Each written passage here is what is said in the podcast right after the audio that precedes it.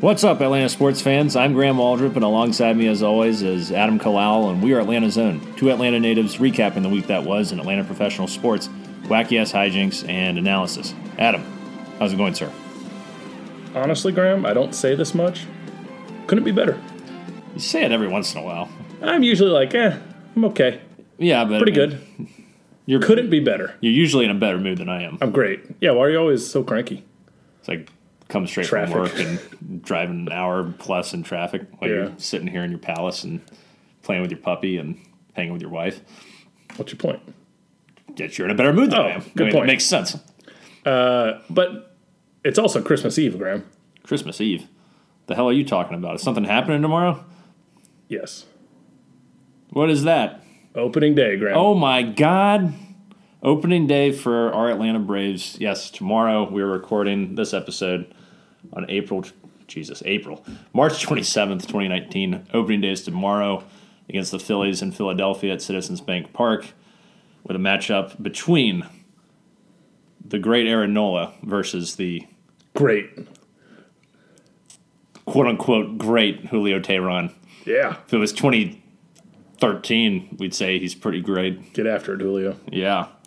Uh, the first pitch is at three, Three o'clock, I baby. believe. Even though, even though Fox Sports South will tell you to tune in at two to watch their pregame show, they don't mention that this pregame show. They just say, "Turn on the game at two. and then you turn on the game at two, and then you're like, "Well, God damn it, now I got to sit through an hour of this." pretty sure they say coverage begins at two. Right, but that makes see that's it's false advertising. I don't think it is. Oh, like totally. I, I saw the same advertisement yesterday, and I, I knew it was like, okay, yeah, they're going to do an hour long of pregame. I don't think I'm going to watch all of that, but Right. I'll watch some of it. Sure, but it's it's just frustrating because the the average man who isn't as savvy as you, Adam, would think, "Oh man, the game's at two. I better I better make sure I got my TV on then, my radio on then." I've been called quite a few names in my day, but I don't think savvy's ever been one of them. Well, in this respect, you are. Oh, sure. because they're inferring that coverage begins, but they're not saying that the game doesn't begin. But they're making you think it does. it's kind of like But You saw through their lies. it's kind of like sign language. You got to like read between the lines, Sure. know what the uh, context is to fully understand it. Is that what you're saying, Graham? Pretty much, like you are a master at that in this respect. I appreciate that. Yeah. Handing out the compliments today. Wow. After re-listening to our show last week, I was so proud of you, Graham. What did I only curse like 47 times? I, th- I think your cursing was down, um, but also just like your reasonable takes, like not Oh, like, like about Julio, about um, Acuna heading fourth. Acuna, Dimitroff, even. The hell did I say about Dimitroff that was positive? You, you said that you were sure that he was working behind the scenes to clear up some cap space. Oh, sure. Yeah. Yeah. Which normally you said, oh, this guy's just an idiot. He's not doing anything. I could do the job better than him. Bup, bup, bup, bup, bup." I don't know if I ever said I could do the job better. Maybe when I was like 18 and an idiot, but I'm still an idiot, but maybe not as much of an idiot as I was then. But a more grizzled idiot. I'm a more grizzled idiot. I'm a more world weary, Atlanta sports fan weary idiot. it's hard to trust Thomas, but I know he does try. I mean, Jesus Christ. He is one of the longest tenured GMs in the NFL. Yeah, He's put respectable teams out there. he's doing something right. yeah, I mean, you can shit on him all you want for never being able to draft a quality offensive lineman outside of one year in his mm, 10 plus years he's been with us, but he's fielded multiple playoff teams and an NFC championship winner. Yeah. So you got to think he's not the worst GM in America or anything like that. It's better than we've done. Yeah, what the hell have we done? Yeah. We do a podcast for free and put it out to the world, and that's about it. That's the only thing we can really hold on to. That's all I got going. No. So, what do you want to jump into today, Adam? I know. How about the Atlanta Braves, Graham? Let's And do our I- I- Atlanta Braves I- I need, 2019. some, I need some more energy from you Adam. You're just over there slouching, looking at your tired. smartphone. I'm tired. I'm looking at my notes. Yeah, right. you- I, I did some preparation. I thought you said you didn't do any preparation. I lied. Oh, wow. Okay. Maybe that's why you're so tired, all your prep. Yeah, all my prep. I squeezed in like five minutes today. So yeah, let's jump into our official Atlanta Braves 2019 season preview, which I doubt is going to be as extensive as our 2017 Atlanta Braves season Preview. Well, we've gotten better. We know how to be a little more clear, concise, Yeah. thought out thoughts. We don't need to go through every single position player. right, that comprised, I believe, about three hours. It was split up into two episodes. It was ridiculous. Yeah, that was brutal. And if we don't get into it soon, we're going to end up doing the same point. thing. Let's so get let's, started. let's uh, brevity is the soul of wit, Let's. as a wise man once said. Oh yeah. Yeah, maybe you heard of him. Uh, I think his name is Alex Anthopoulos. Oh yeah, I've heard of him. He is very wise. All right, let's jump into it, Graham. All right. So, as we all know, the NL East has made a flurry of moves in response to the Braves' emergence last year as the NL East champions. Phillies with their ridiculous spending, trading for Realmuto, signing of Harper, signing McCutcheon, signing Dave Robertson, also adding a couple of pieces in their bullpen to solidify their bullpen. Um, the Mets traded for Edwin Diaz and Robbie Cano. And uh, the Nats signed Patrick Corbin, of course. Even though they lost Harper, they still look pretty good. They also signed Brian Dozier from the Twins, big power bat, even though he has a terrible on base percentage. And on the Braves side of things, we uh, made not as significant moves, although it started off with a bang, obviously, with the signing of Josh Donaldson to the one year, $23 million deal and bringing back Brian McCann, who is supposedly very healthy now.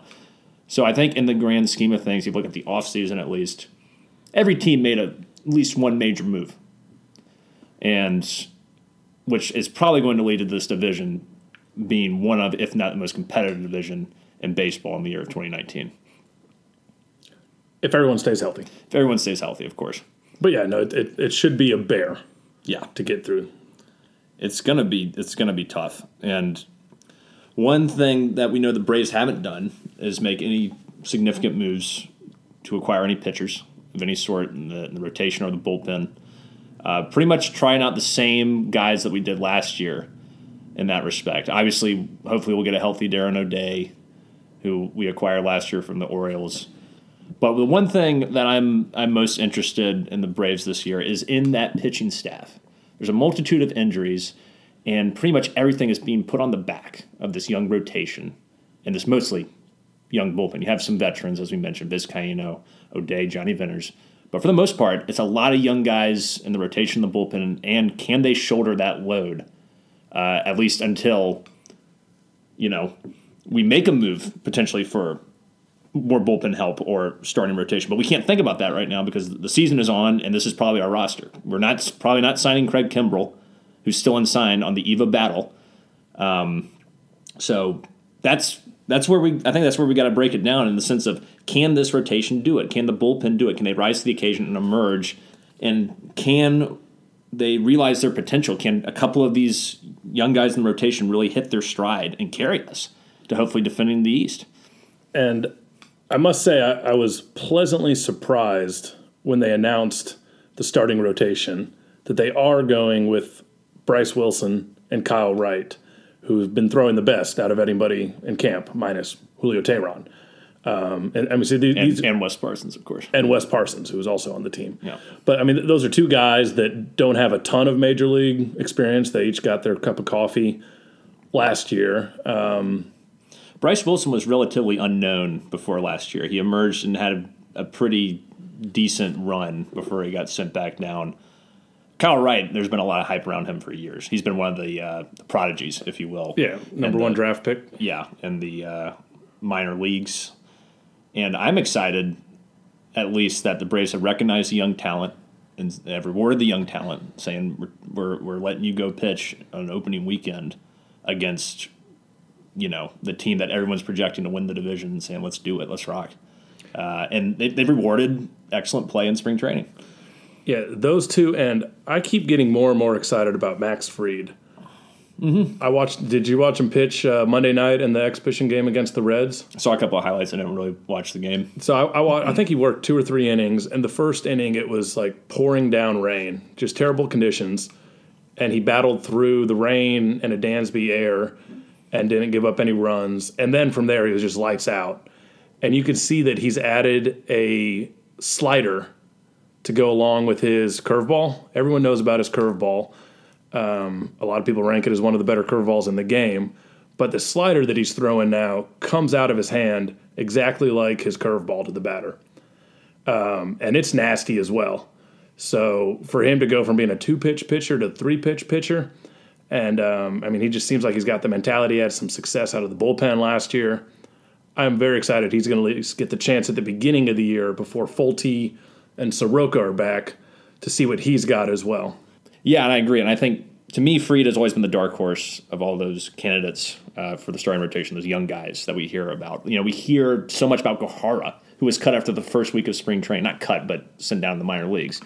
And uh, Ian Anderson and all these other guys. But Fried, to me, when I've seen his stuff, especially last year, I was like, this kid has just major league quality stuff just looking at it from the eye test. I didn't really, you know, he doesn't have enough stats really to warrant, at least to me, being the average man that I am, looking into the advanced analytics. But th- the fact that he's developed that third pitch as a left hander, I mean, the curveball is already hard enough to hit as a left handed batter against a left handed pitcher. You add in that slider that comes into the same arm slot, that's going to really mess some guys up that he's facing this year. And I, I agree. I think his stuff is outstanding. And if he's improved over the, you know, since last year, who's to say he can't solidify a spot in the rotation? I mean, right now we have so many guys that are banged up with, you know, that we thought were going to be our, our starting five and Soroka, Gausman, and Folty. Now, Gausman appears to be the closest of the three, I think, from what I've heard in terms of his progression through 50 pitches the other day, which is good news. But who knows about Foltynewicz? It seems like each week it's like he's getting pushed back a little bit. At first it was like first week of April, then it was middle of April. Now it seems to be late in April. Um, and I don't know about Soroka. I mean, the guy's just had nothing but arm issues pretty much since he came up last year. I mean, he had a good run and then it's like shut down. Yeah, and it's then spring training shut down. That's pretty disturbing because it was a shoulder that he had all offseason to strengthen, and then to come back and the same shoulder is still bothering him. I've kind of not given up on him for this year, but I don't have as high of expectations for him now. I've kind of moved on to Fried and the guys who are in the rotation now. And keep in mind, we still have Touki down there as well, who need he had a pretty terrible spring. I think he had an 8.21 ERA, Yeah, which was so- just absolutely brutal. So he needs to figure that out. And I'd like to do a stat correction on myself. I said Dan Winkler had a zero ERA in spring. Maybe I saw his batting average was zero because it's really also in the eights, and he didn't even make the team. He's going down to Gwinnett to figure some stuff stuff out as well. So once again with Anthopoulos, I appreciate the fact that just because he did it last year, and he made a point on an interview he was on last week before the rotation was announced, just because you had some success last year doesn't mean you don't have to continue to prove yourself day in and day out. And that's why Sean Newcomb, I think he is, I mean, he's still in starting rotation, but he's, he's going to have to figure out how to throw strikes. And if one of these other three guys steps up while Folty and Gausman are still out, Newt could be in trouble. Yeah, and he struggled with walks all spring. He had just about as many walks as he did strikeouts, and it was encouraging though because he did pitch in the final spring training game yesterday. Um, didn't give up any walks, which was encouraging. Had five Ks, and looked better. Still not great, but better. And yeah, I mean, if he can't figure it out at this point, that's been a knock on him since not just last year, but the year before that has been the walk issue. And it's really going to come down to can he just keep the walks down. And it, it, it, sounds very simple, but for him, it clearly isn't. And that's something that speaks to the entire Braves uh, pitching staff, not just the rotation, but the bullpen. And we look at the bullpen too. I mean, 27 walks in four division series games last year was brutal. And we know the bullpen flamed out last year. A lot of that was due to inexperience, and a lot of that was due to the rotation not being able to go the distance enough until later in the season. But by the time they started pitching deeper into games, the bullpen was just totally flaming out. You had guys like Sam Freeman, who was actually a contributor in the first half of the season, flame out. You had guys like Winkler and Carle last year, who were big contributors to our success, weren't even on postseason rotation or postseason pitching staff last year because they were totally out of steam. So it really comes down to I think this year can the rotation you know, go deep enough into games and shore the load so that the bullpen can stay fresh. And can the bullpen cut down their walks? And can the rotation as a whole cut down their walks? And can Newcomb, can he become the guy that we really want him to be? And can, when Folty gets healthy, can he make that progression and becoming a next level ace? Because I think he flashed a lot of excellent things last year. His peripherals were excellent. Um, you, you know how, how he struggled in the um, in the division series last year, and we know that you know, as the year went on, I thought he got stronger though, and I'm looking forward to seeing how how he's going to come out this year once he's recovered from his injury.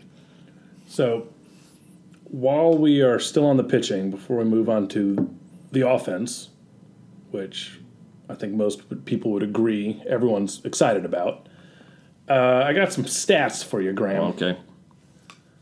So I'm just going to read some um, statistics here for a few different pitchers, and I want you to tell me which Ooh. of these pitchers you would prefer to have on your team. This would be fun. I'm sure the answer is going to be Sam Freeman on all of them, but you know, Ready? yeah. Pitcher one had a 5.54 ERA in nine games, All right, so a reliever, I would assume. How many innings pitched? 50 innings pitched, gave up 55 hits, hmm. had 33 walks to 20 strikeouts. Okay, So that's 20 strikeouts and 50 innings. and 33 walks. Yes. All right, I don't want him on my team automatically, but continue. Pitcher two, 548 ERA in 12 games, pitched 64 innings, gave up 33 walks and 37 strikeouts. Mm-hmm. And then pitcher three had a 432 ERA in 30 games. Oh, sorry, 432 ERA in 19 games, gave up 100 hits in 100 innings, had 57 walks to 108 strikeouts. Well, the last guy definitely had better strikeout to walk numbers, but 100 hits and 100 innings, I don't love. Um, I guess I'd have to go with that last one though. The uh, 4.32 ERA guy in 19 games with 50, or 108 strikeouts, because those other guys were trash. Okay, so Graham's going with C. and then here is just between two guys. You can have a guy who had a 561 ERA in 30 games with 181 hits in 155 innings. He had 74 walks and 101 strikeouts. Okay. The second guy had a 3.9 ERA in 31 games.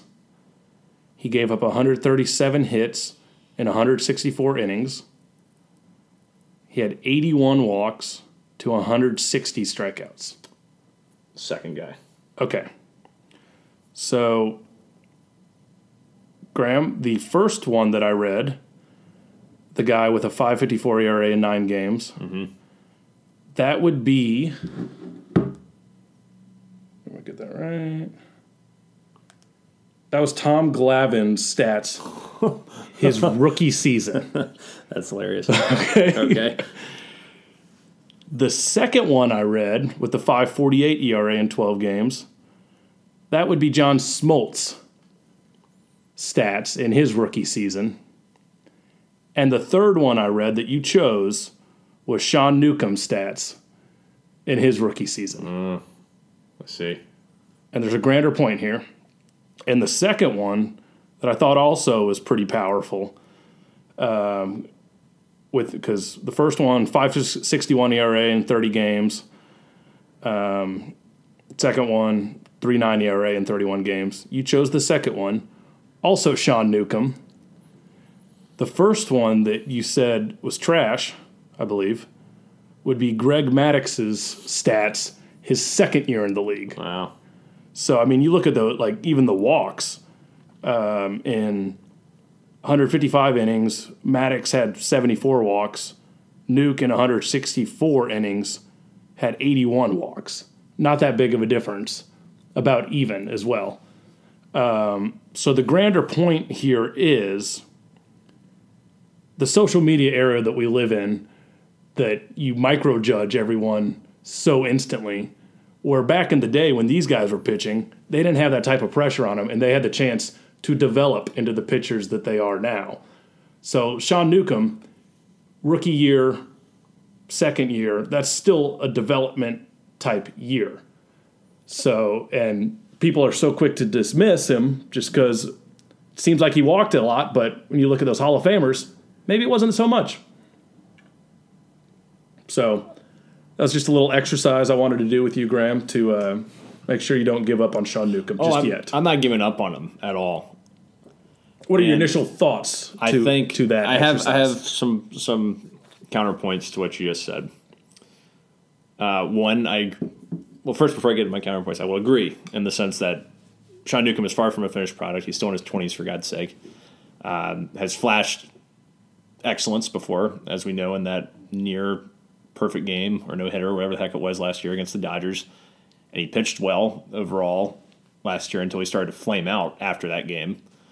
Um, we saw a progression from him, and he looked a lot better. And for anyone to think that he is done and over with and has, and even though he's had a poor spring training, that we should just cast him into the fire is foolish. And I don't think we should do that. I will also make this point, though, and there's where I start countering you, that to compare anyone to the big three is futile, even though I know what you're trying to do. Because how many times, and I appreciate that you didn't say this, that, oh, we could have the next Tom Glavine or Smoltz or Maddux or any of that thing, because we've been hearing that since those guys left the team. And we've been hearing that even when Smoltz was on the team during his twilight years, that, oh, you know, uh, well, Kris Medlen's the next Greg Maddux, and uh, Tommy Hanson's, you know, the next John Smoltz from the left-handed side, and blah blah blah blah blah. And we've been hearing that for years. So I appreciate you didn't do that, but it is hard to compare anyone to the big three at this stage in their career. Even though I know you're comparing just where they were in those first couple of years, I don't like to think about that because that's almost an unfair comparison for Sean Newcomb. Even though I know his peripherals are better. Yeah, no, I'm, I'm not Yeah. saying he's going to be anything close to them. I'm just saying these Hall of Fame pitchers struggled their first and second years in the league. Right. And most of them, looking at their stats, it was the third year. That's where they took off. Uh, I think Smoltz won the Cy Young in his third year in the league. So this should be the year for Nuke, like to sink or swim. I think Okay. I'll put a little more pressure on him this year as well. I just thought that was quite interesting. No, that puts things into context a little bit that we, we can't be so quick to judge even after one season or two seasons. Hell, almost even three. I mean, even though I would agree with you that it's kind of like rubber has to meet the road at some point. Think about uh, Jake Arrieta.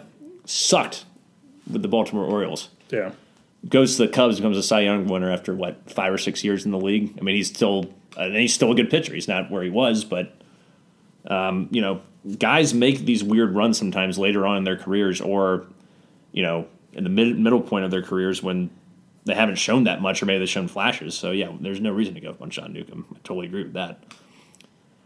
And uh, I just think I look at the the depth of the uh, the bullpen right now with Minter and O'Day, who you're relying on to be probably your, you know, O'Day was definitely sixth, seventh inning, probably seventh inning, and Minter is your co-closer with Vizcaino, both down. So it's sort of like, where does that leave the bullpen now?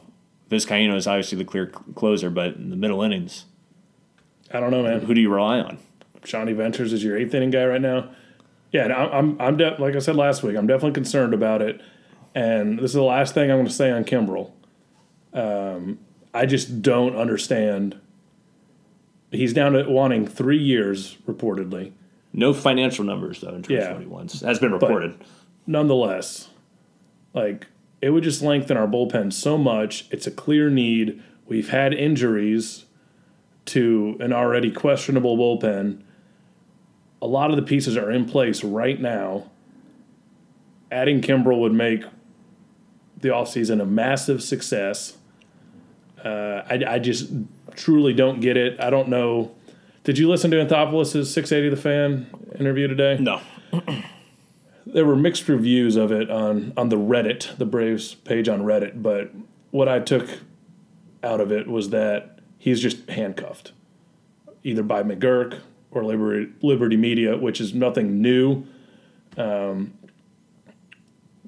but someone said something along the lines of they think McGuirk told him that early in the offseason it was like if you, you can go and sign a Bryce Harper or a Manny Machado, but that's your only big free agent signing you'll ever be able to do because we're not going to raise the budget above that.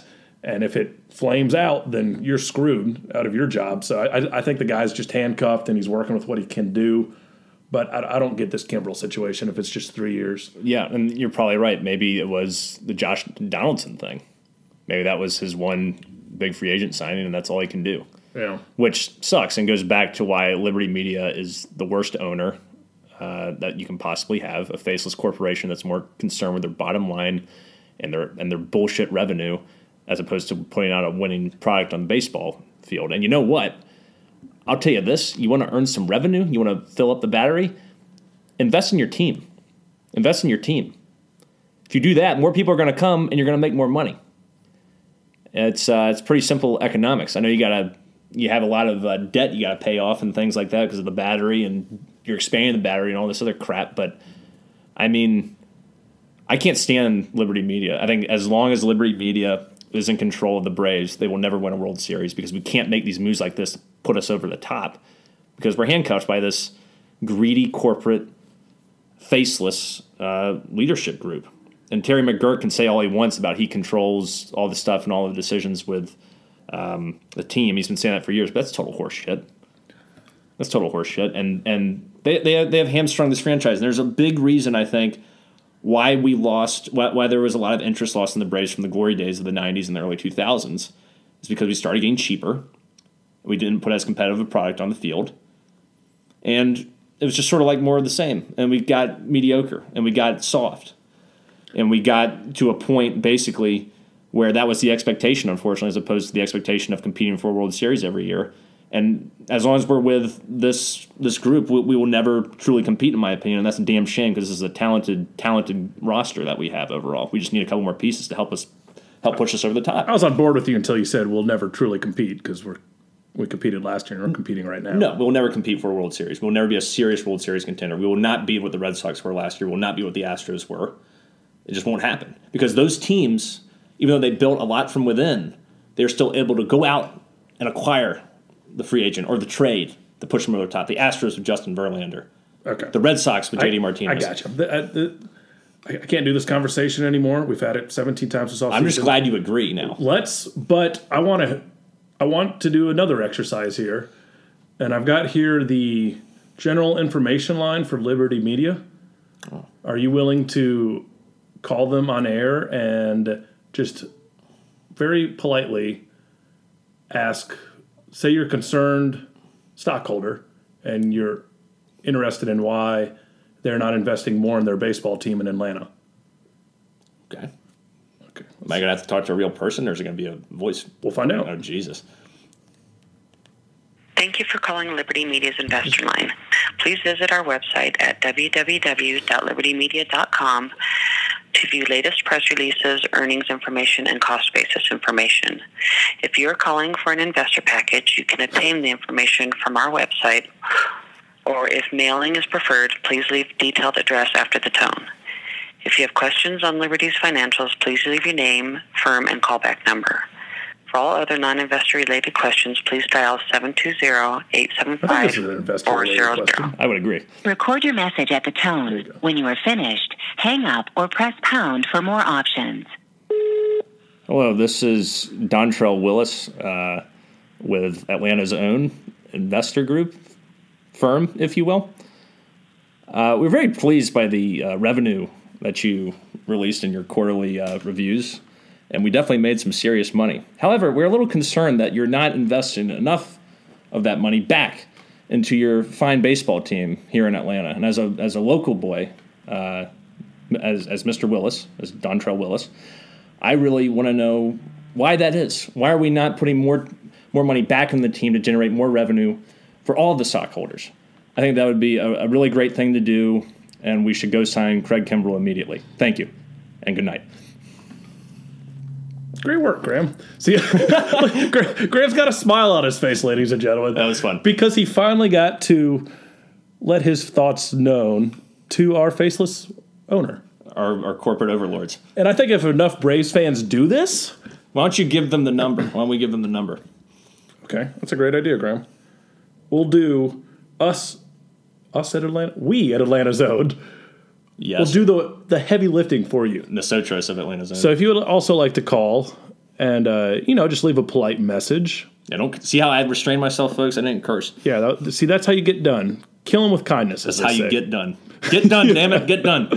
Uh, give them a call at 877 772 1518 and let them know your thoughts as well. Yeah, but that's the thing that just frustrates me, man. It's just Thought we were done with Liberty Media. we are. I just want them to stop lying. That's it.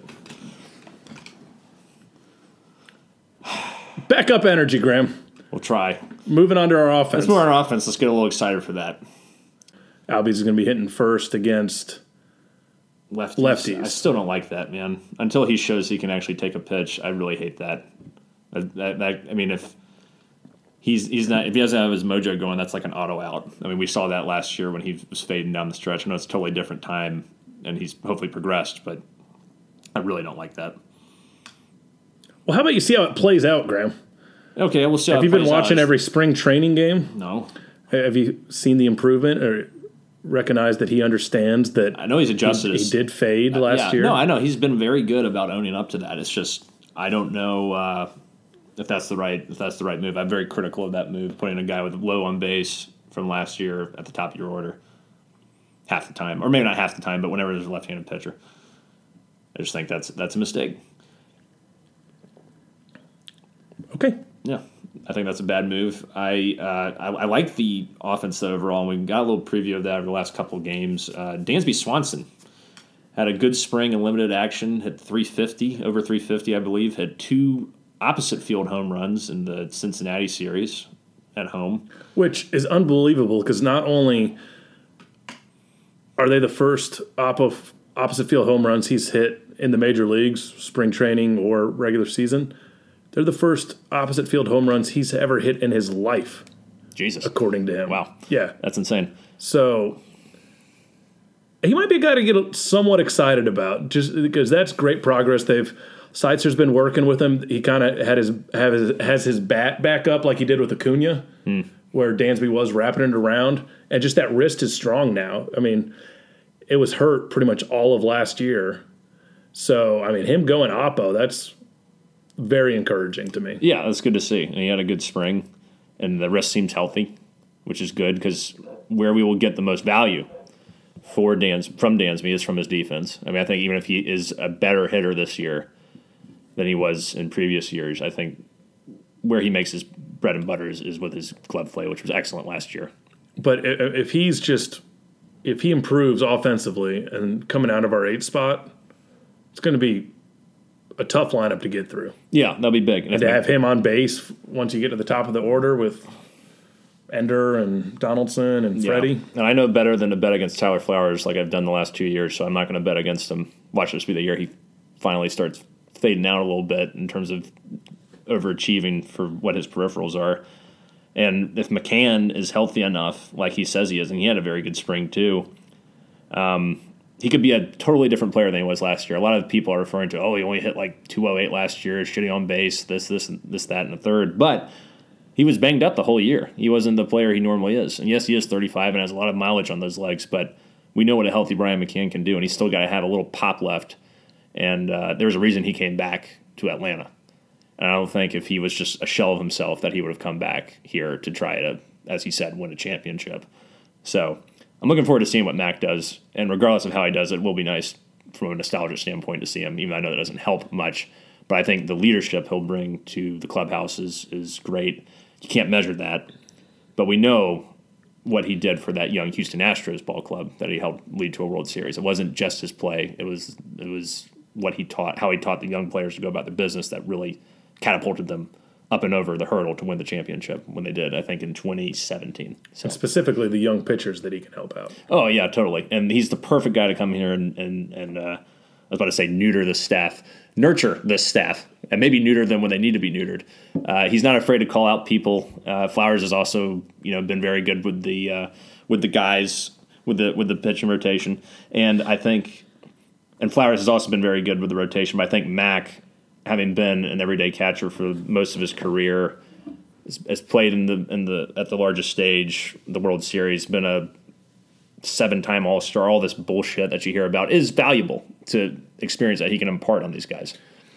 Can you imagine if we had Mac on the team last year with that uh, Ureña shit when he hit? Oh, he would have gone nuts. He might have Yeah. just he might have broken him over his knee. I'm going to get so fired up the first moment like that we have this year, and Mac yeah, just gets in somebody's Mm-hmm. face. Yeah, definitely. And another guy I'm I'm looking forward to seeing is is Camargo and how he reacts to being displaced. I mean, even though he is going to play a lot this year, he has been displaced. He was a starting third baseman in a very good season. uh, excellent defense uh, wherever he played, uh, mashed lefties. I mean, if you look at his splits compared to Mookie Betts' splits last year against left-handers, they're almost identical. Not not with the home runs, but just in terms of like on base average and slugging. I mean, it was it's it's it was incredible to to see that. And yeah, and just for a guy who was a fixture in the in the starting lineup now to not really have a home, how is he going to react to that? Is that going to motivate him to even go more ape shit this year? I mean, I think you know this is a guy in his prime too. He's like a a more powerful Martin Prado in a sense. Maybe not quite as good defensively, but has that versatility to play anywhere you want him on the field, maybe minus catcher, and have some pop in his bat and absolutely destroy lefties. So I'm I'm really looking forward to seeing what he does this year, and I hope he gets 500 at bats because that means that we're utilizing our bench effectively, getting guys rest, and you know, and that's not going to be viewed as much as a weakness anymore because of Donaldson's signing. Or it means that somebody had a massive injury and didn't play the whole season. That could also happen, and I think which that, is not ideal. No, it's not, and I think you have to look at Josh Donaldson there a little bit and be somewhat concerned um, with that situation because he has been banged up the last couple years. Definitely last year more so than the year before, but hasn't played a full season. I think three years, and even though we know what he can do when he's on, I mean, even the second half of last year when he got traded to the Indians, he was a monster because he finally got healthy. But still gives you cause for pause. I mean, that's you're pretty much basing your whole offense to a degree in terms of if you look at the offense last year and this year, the biggest addition obviously is is Donaldson, and how well he can play is is to me it's going to take this team if he if he plays up to his potential, it's going to put us over the top. We're going to be an offense to be reckoned with. But if he is injured or is sluggish or doesn't come out of the gate strong and just has a mediocre season, we're not going to be the offensive juggernaut. I don't think. We're still going to be solid, but he's really the X factor to me and how well we do. We know Acuna's going to rake. I don't think anyone's discounting that. I mean, he's going to be an absolute beast. We know what we get from Freddie Freeman, the best pure hitter in the National League to me. Um, you know, we hopefully getting a good Ender, Ender Inciarte this year that has a more consistent season and can get on base a little more. And uh, Markakis is going to be solid. But what the heck is going to happen with Donaldson? Is he going to be the MVP caliber player or is he going to be injured and mediocre?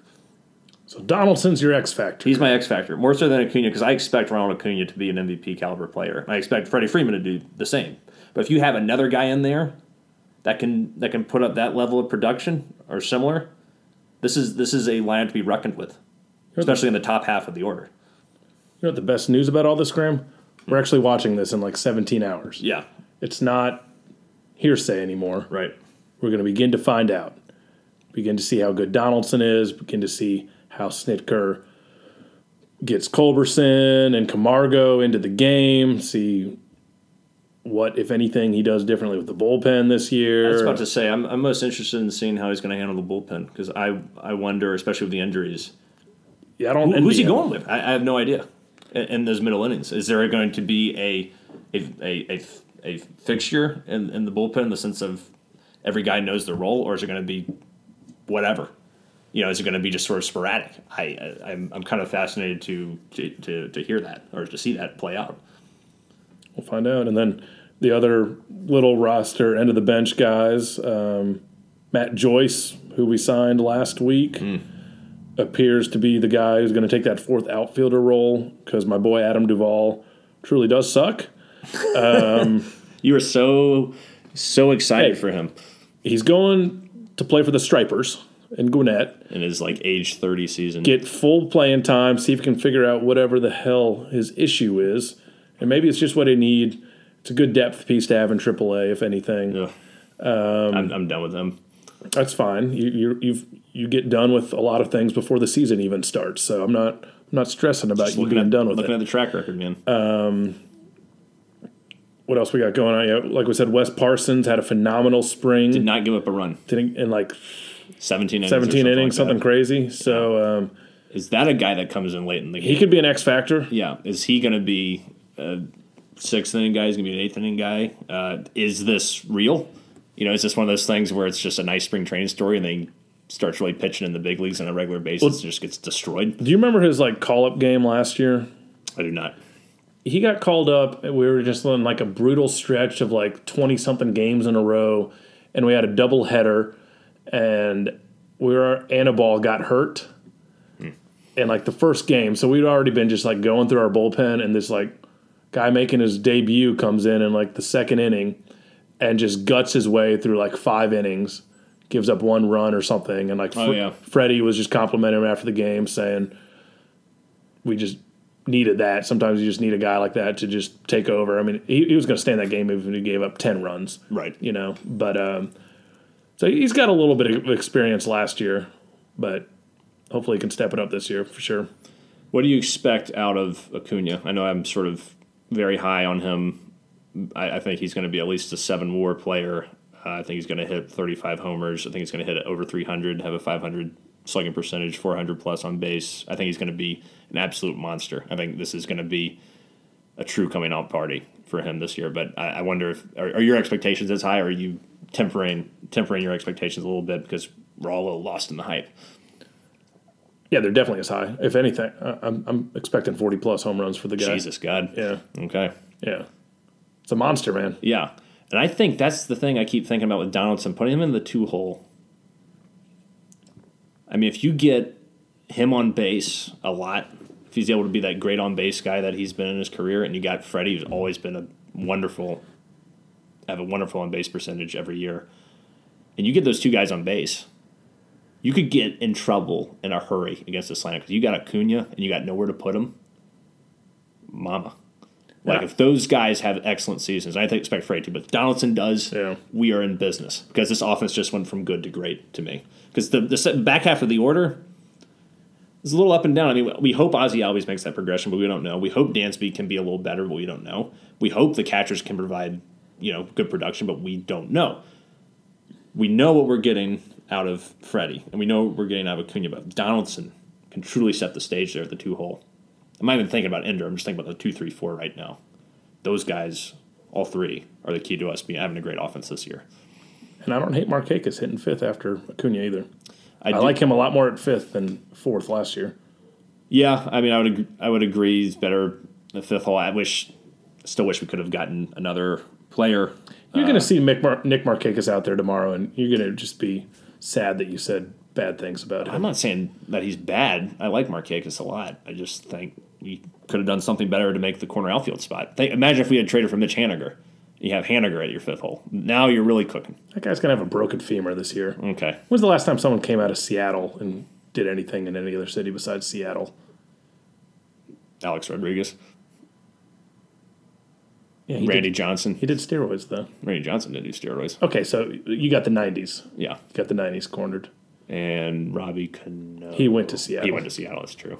And he's going to the Mets, so he's probably going to tear his Achilles week, week two because they had the worst off-season uh, conditioning in the history of baseball. So, Adam, what do you think about guys like Ozzie and Ender who had up and down seasons last year? Um, you know, obviously Ender's second half resurgence, Ozzie first half.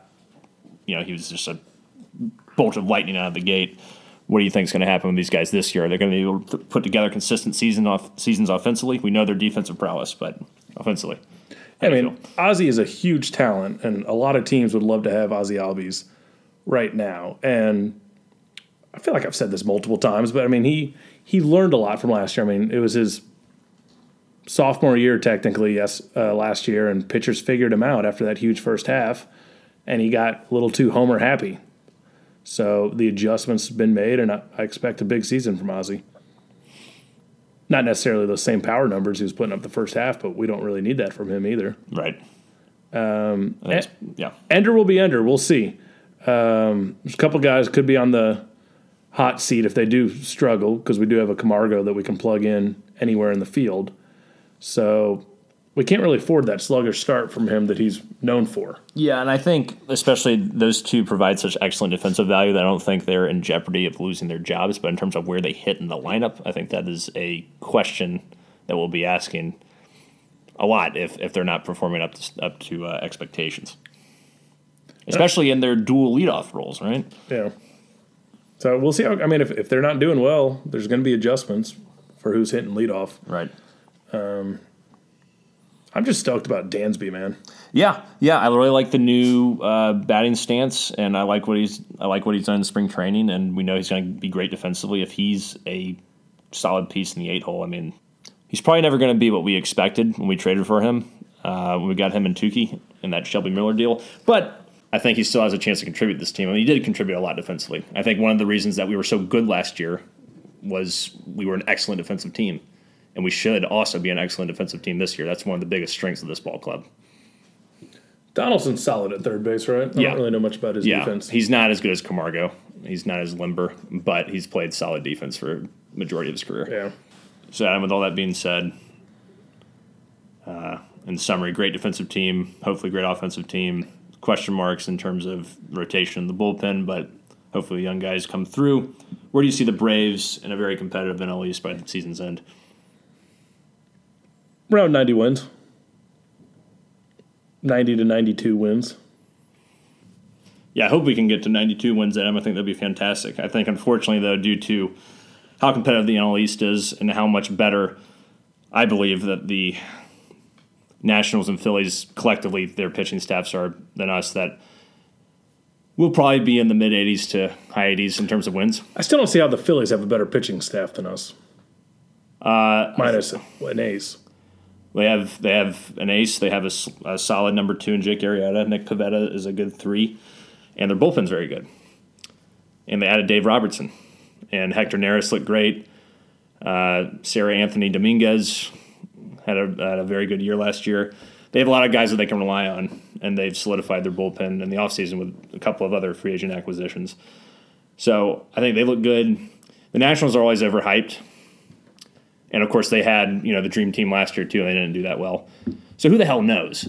I mean, you know, it's it's just a subjective take, but I think that our our pitching staff lags behind those two, and that's going to hurt us. I think our defense is a hell of a lot better than the Phillies' defense, and I think it's better than the Nationals. I think we have probably the arguably the best defensive team in the National League, and that's going to help the pitching staff out a lot. But I don't think it's going to be enough. What about coaching? I'm not as. Um, I think I think we do have great clubhouse chemistry, and we saw what happened with Gabe Kapler last year with the Phillies. They sort of just everybody, you know, He's a loser. it- right? It was sort of an implosion around around him, and same thing with the Nationals. They they really imploded. With I can't remember who the hell their manager is anymore. I, I have no idea honestly. If he came up and slit my throat, I'd be like, "Who the hell was that guy?" As I bleed out in the middle of the street. So I don't know. So I think yeah, the, the, that's one thing that I've been noticing is is reading articles this offseason that this Braves team really loves each other. Uh, they believe in Snitker, they believe in each other, and that can go a long a long way. Um, but just looking at it on paper, I think they they have the advantage pitching, and I think that's going to hurt us. And I think we can claw for a wild card spot, but it's going to be really hard. And I don't really have any expectations for us to advance um, anywhere in the postseason if we make it. I think it'll be another classic Braves one and done, regardless of where we wind up if we get to the playoffs. And I think it'll be due to us not improving the pitching staff in any considerable measure in the offseason. So, Graham, let, let me ask you this question. But, well, before I move on to that, I'll mention that Hugo predicted the team to finish 79 and 82. Jesus, I don't think it's that bleak. But isn't the whole point of beginning of fresh major league season? And I understand you're being subjective and all that, but are you are you excited about this season? I'm very excited. I'm ready to hang up my Braves flag. Okay. That I got. Like I'm going to do it tomorrow. So, so you're excited for the season? Oh, I'm all in, man. As much as I hate But don't you have hopes and dreams? Oh, of course, I think it would be wonderful if Ronald Acuna wins the MVP and Kyle Wright wins Rookie of the Year, and we win the win the East by like ten games and make a World Series run. I want That's what that I'm talking all about. to happen. Just stop it off right there. Whatever you're about to say, just cut it. I want that. Okay, perfect. But That- I- that's great to hear. Ah. Okay. All right. All right. So that's what that's Graham's thoughts on the season. That's that's, That's- great. I, I love hearing a take. like That's that, what I want. I don't think it's going to happen. Well, that's what the season's for. We'll find out. But I, I'm happy that you want that, Oh yeah, no. I'm, and I hope that happens for and you. as much as I hate our ownership group, I will be loyal to the Braves until I die, either by liquor or by the Nationals coach slitting my throat in the middle of the night. Be like, "Who the fuck was that?" those are your only two options. That's really it. All right. Stoked for tomorrow, though. Yeah. What, what are we doing for the game tomorrow, Graham? It's a great question, and let's not talk about that on air in case someone hears me at work. Oh, sorry. um, Yeah, so I think we've covered all of our our Brave stuff we need to go over, and I think we can transition to the Hawks. They're winning too much, Adam. Yeah, it's it's getting scary. It's getting really scary with the Mavericks. But let's talk about the good stuff first. Three game winning streak. Two of those wins have been against potential playoff teams. Uh, definitely one playoff team, at least with the 76ers, with an incredible buzzer beater by Trae Young.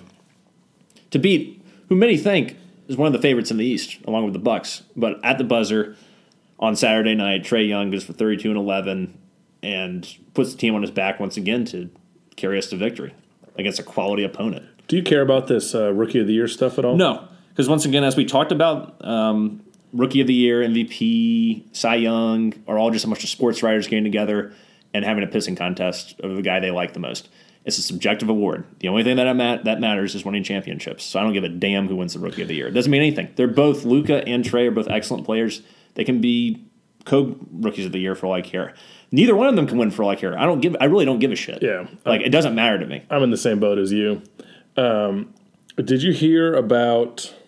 Somebody wrote an article about it. I, I should start remembering who writes things and give them credit, but that's probably not going to happen. Um, about how. What's the commissioner's name? Oh, Adam Silver.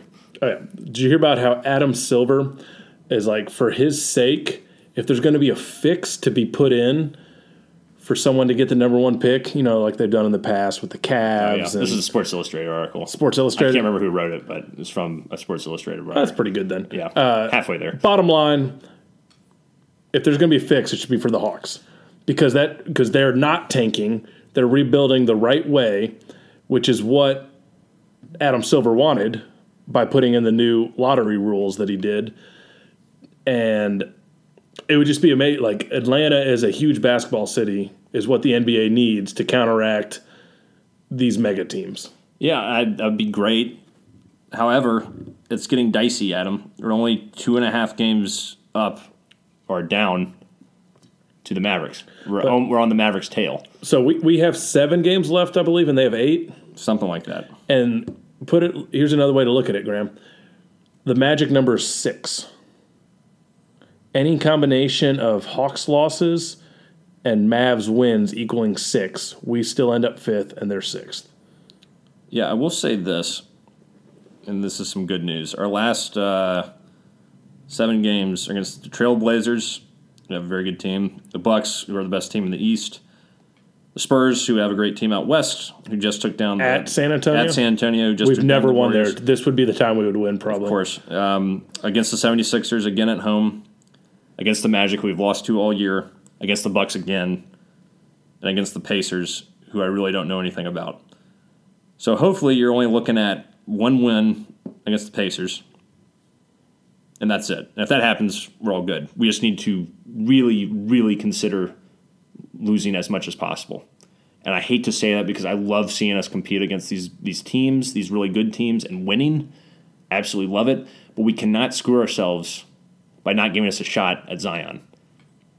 Like if, if that happens, what the worst, most true to Atlanta thing that could possibly happen here is that we win like five of our last seven. The Mavs lose out, and then They get the number one they pick. get yeah they get the number one pick, and we don't get their pick that we traded Luka for to get Trae Young. That would be easily the most true to Atlanta thing that's ever happened. It's up to fate at this point, Graham. That's really up to uh, Travis Schlenk and your boy Lloyd Pierce to take it easy. Because at this point, there's nothing. There's nothing left to prove. They're not going to do There's it. There's nothing left to prove. Just, just slam the play that. Uh, who's who's our backup point guard? I can picture him. I can't think of I know name. that's the thing. Uh, Jalen Collins, I think. Jaylen Adams. Jaylen Adams. Sorry. Yeah. Uh, it's like a hybrid between John Collins and Jalen. Anyways, play Jaylen Adams. Start him a couple of games. It'd be a clear tank move, but we cannot risk this. This is getting very, very dicey. Well, it's not like us getting the fifth spot guarantees us Zion. Like No, the but odds it- still aren't great for us to get the no, number one but pick. we are in. We have a chance. Wouldn't you rather have a chance and not have a chance? But you still have a chance at six to get Zion No, too. it's only the top five teams are in the are in the uh, draft or in the lottery. I don't think that's true. Are you sure about that? Positive. The difference between so here, let's read the full percentages. Graham. All right. If you are the worst team, the first three seeds have a 14% chance of getting the number one pick. So the three worst teams in the league. Correct. The fourth seed is 12.5%. The fifth seed is 10.5%. And then if we're the sixth seed, it's 9% Okay. to get the number one pick. Does it keep going after that? Uh, it keeps dropping. Uh, Okay. yeah, for the first 14 teams. Okay. So, I mean, yeah, the 14th team could get Zion. Okay. All right. Well, that makes me feel a little better. Still, I'd rather be fifth than sixth, and I'd rather keep that damn Mavericks pick than uh, than lose it.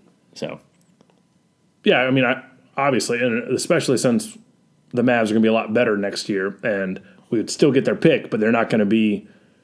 They might not even be in the lottery next year. right.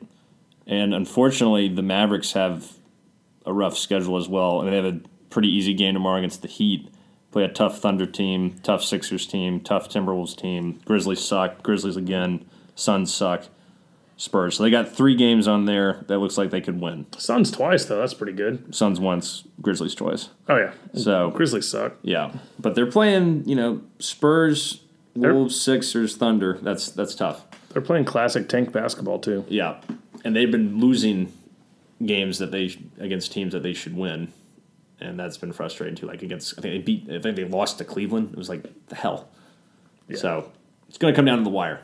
It's going to be much stress, more stressful last week of the NBA season than uh, I was expecting at the forefront of this year. I turned off because they were talking about that on the way to work. I was listening to 680, and then I got to work and I had 92.9 the game on, and they were talking about it. And I was like, I can't think about this anymore. Like, I've been thinking about this for damn three, four months. It's out of my hands. It's out of everyone's hands. The Hawks are a good team. Uh, they can beat anybody. We could win out. It's this team's not going to tank. Sorry, deal with it. I'm just going to wait till the end of the season and see what it is, and it is what it is.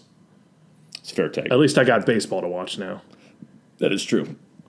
That is true. So You also, you also have uh, an owner who's proclaimed that Julio Jones and Grady Jarrett are going to be Falcons for life. How does it make you feel? well, see, Graham, that, that's the other side of the Liberty media thing is when you have an owner who is a face, he says dumb shit sometimes. Yeah, but I'd rather have him say that than have Liberty Media give me their financial reports, which Well- leads to me calling them and leaving a uh, pseudonym voicemail. Cordial though. Um, yeah, him Arthur Blank talking isn't helping Thomas make moves. No, no, and it kind of It's not wise to commit words like that. if I was Grady or Julio, I'd be like, that makes me uncomfortable. I mean, like, not to say they don't want to be Falcons for life, but that's kind of you can't say that. no. I wouldn't. I wouldn't be saying that. I would say like things are going well. We'll see what happens. I want them to be here. I'm not, but I'm not. Don't make a proclamation. Don't make a statement. You know who else was supposed to be a Falcon for life? Is that Michael Vick. well? That was sort of on his own accord. Imagine how different it would be if Michael Vick had been a Falcon for life, and Matt Ryan had never. Think we have a Super. Bowl? No. So I guess there'd really be no difference. We, we would just have probably a shittier quarterback right now. Yes, but I don't think we would have been as competitive. I think we wouldn't have won as much with I agree. Mike. So yeah, there's not much else really going on with the Falcons. Perfect. So we don't have to talk about them too much. The Legends were slaughtered over the weekend. Uh, we went to the game. Great tailgate. Yeah, fantastic tailgate. If you're looking for us in the blue lot, they didn't let us in the blue lot because I had accidentally bought a green lot pass, which was dumb. But uh, green lot was a great vibe. A lot of people down there tailgating. It Yeah. felt like a real Braves game with all the line of traffic that was coming in. Tons of people in Legends gear down there too. I was So shocked. It was their their record attendance that game. I found out it was like over eleven thousand, which doesn't sound like a lot, but I mean it's just such a big stadium. Yeah. they're never going to come. Like it, it didn't look like much either. It is a weird thing to go to, man. It is weird. It kind of feels like unholy, very unnatural. Also, like the fact there's no ushers or anything, and You can go wherever you yeah, want. do what you want once you get in there. And there's no ushers, but there's tons of guys walking around with assault rifles. Like there's tons of Yeah. Uh, yeah. It's kind of puts you a little. Put, yeah, why, why we got an assault guy with an assault rifle at a at an AAF game is my question. I don't know. We had a good time though, but that team's garbage. Aaron Murray, he's out of the NFL for a reason. Yeah, that was uh, that was rough. Like the Apollos were the clearly superior team. That's the Steve Spurrier led team, and they looked more athletic, uh, better offense, much better defense. Uh, we we were slaughtered. What was it, twenty eight to six? 26 to 6. I don't know. It was just a total beatdown. Uh, pick six by Aaron Murray. They even put old Spleen back in back in the game, which shows Spleen! Spleen, which shows how much uh, Matt Simms. They put Matt Simms back in the game, which shows how much faith they have in Aaron Murray, even though he's the only quarterback that's led them to victory this year, which I thought was surprising. I mean, he looks he still looked better than Spleen did to me. like Spleen, I don't think, even think completed a pass when he came in the game. It was it was rough. Yeah, it's it's it's no good. Yeah, I will say this though about the AAF: those games get over fast, and we were out of there by four o'clock, so it was like Yeah. a two-hour game, which you gotta give them the game speed. Yeah, I couldn't believe it was halftime at the time when we went into the stadium. Yeah, I thought it was like like halfway through the first quarter or something. that was pretty funny. That probably also made it feel fast that we missed the first half. That's true, but game started at two. It was over like maybe like four o five or Yeah, something. Yeah, that's true. Uh, but I, yeah, we'll say this: um, if you ever want to see a Legends game, you better go out to one of these last couple ones because there was a report that came out today that it's likely the AAF is going to be one and done unless the NFL starts throwing in money to take them on as a developmental league. Which I don't know if that's going to happen or not. And based off this shitty Atlanta team, I certainly would not be surprised if we never see them again. Yeah, which is a shame because I did kind of I do kind of like it. Yeah, it's a good option to have. Yeah, it's more football. It's cheap to go to a game. It's it's fun, and uh, it's a shame if it shuts down because then that also cuts off a lot of guys who want to try to get to the league and cuts off their opportunity to do so. Well, their TV deal just seems terrible. Like you can't watch a game unless you have like CBS Sports Network or All access, yeah, like if they were just on ESPN two. right? I've tried to watch multiple games and I can't. That's an issue. Yep, Your fans should be able to access your product. indeed. Not to jump through hoops to do so. You know what I'm saying? Yeah. Well, we'll see what happens with the Legends, but I think that's it. United didn't play this week, so they're Play- getting some they well. play Columbus this weekend. yeah, they, they get some. Uh, well, they didn't play. Well, did they play last week? No. Okay, that's what I mean. They didn't play last week, so Columbus this weekend. So hopefully, uh, refreshed, and rejuvenated team can go out there and get the job done. Get us our first win. Love you, Frank. But I think uh, I think that's all she wrote for this week's episode of Atlanta's Own Adam. Yeah. Yep, Thorough. thorough, comprehensive, couple of laughs, prank phone call. Yeah. What more could you want? I'm satisfied. Indeed. Until next time, rise up, chop on, stay in brotherhood, unite and conquer. All hail ATL. And remain true to Atlanta. Hospitality. Hospitality.